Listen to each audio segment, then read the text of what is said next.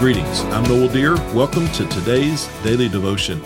I hope these next few minutes will encourage you as you seek to learn God's Word and abide with Christ.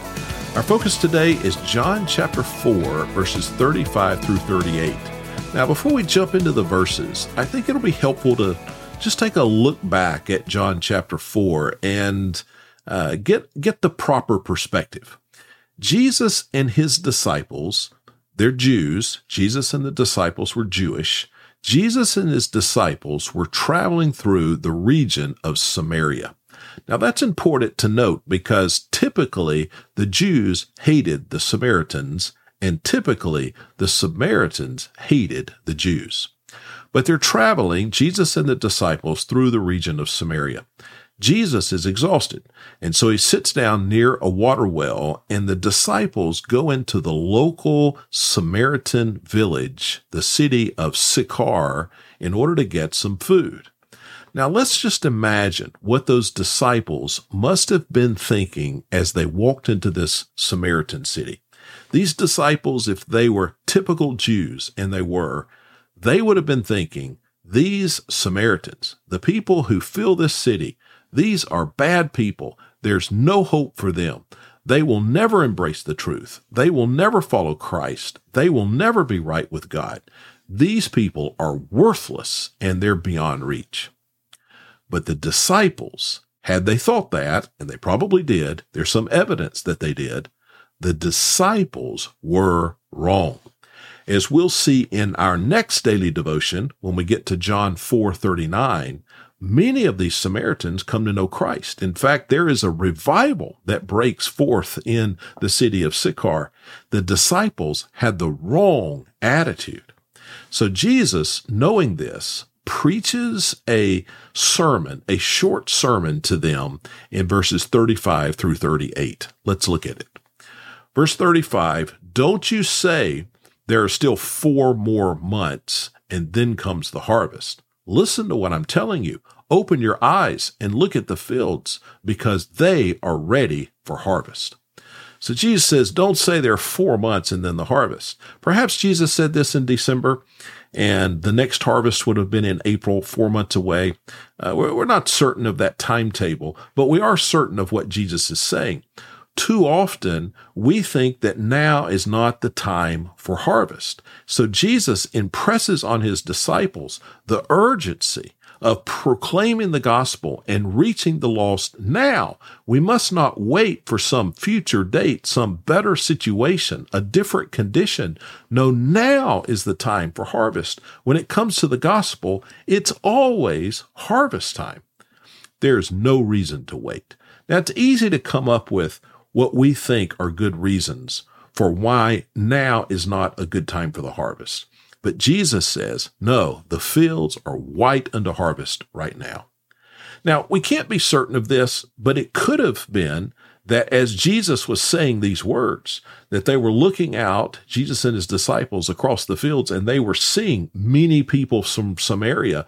Uh, because the woman at the well has gone and given her report, many people from Samaria uh, from the Samaritan town of Sychar are coming to Jesus and the disciples to hear the gospel.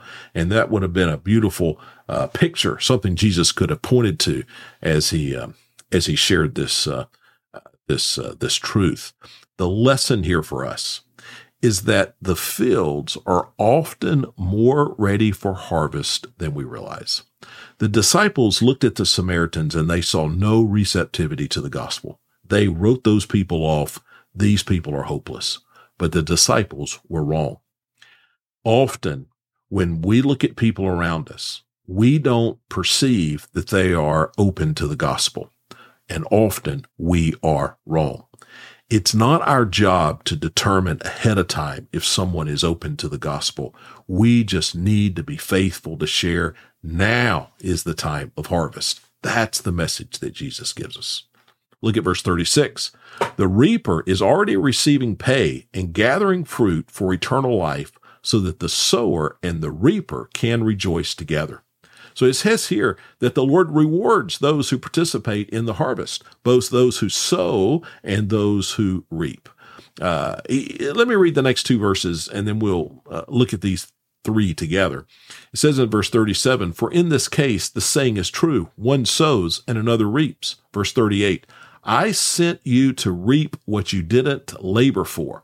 Others have labored, and you have benefited from their labor. So, in the harvest of souls, there are times when we sow, and there are people who have the responsibility of sowing, and then there are times of harvesting, and there are people who have the responsibility of harvesting.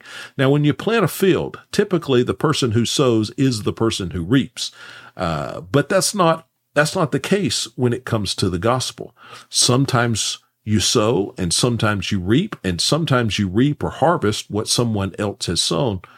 Uh, the the direct implication here is that um, is that some others perhaps had already invested in the Samaritans.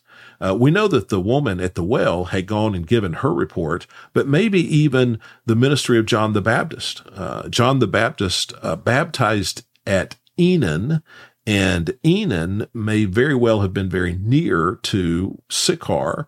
And so maybe John the Baptist prepared uh, the hearts of these in Sychar in order to hear the gospel. We don't know that for sure, but the implication here is that someone previously had sown uh, the gospel or um, uh, uh, prepared the people, the Samaritans there in Sychar, and now comes the harvest time.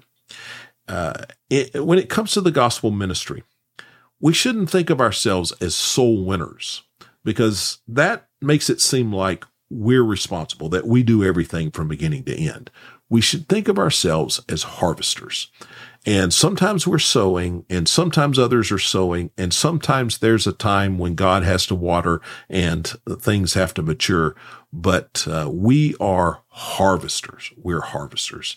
There's no competition between those who sow and those who reap. We rejoice together. And when we sow, even if we don't see a harvest, we sow with faith and confidence that others will come along behind us and they will reap a harvest. And we rejoice with that. And when we reap a harvest, we have hearts filled with joy and thanksgiving for those who have gone before us and have sown in this field. The fields, this is the message. The people in your family, the people in your neighborhood, the people in your workplace, they're way more receptive to the gospel than you think. So Jesus says, and we must embrace the fact that today, now is the time for harvest, and we must be faithful. Friends, thanks for watching or listening today. If you're on YouTube, please hit the like or subscribe buttons. That really helps us get the word out. On your favorite podcasting app, just search for Pastor Noel's Daily Devotions. Further info at noeldear.com. I hope you have a great day as you endeavor to abide in Christ.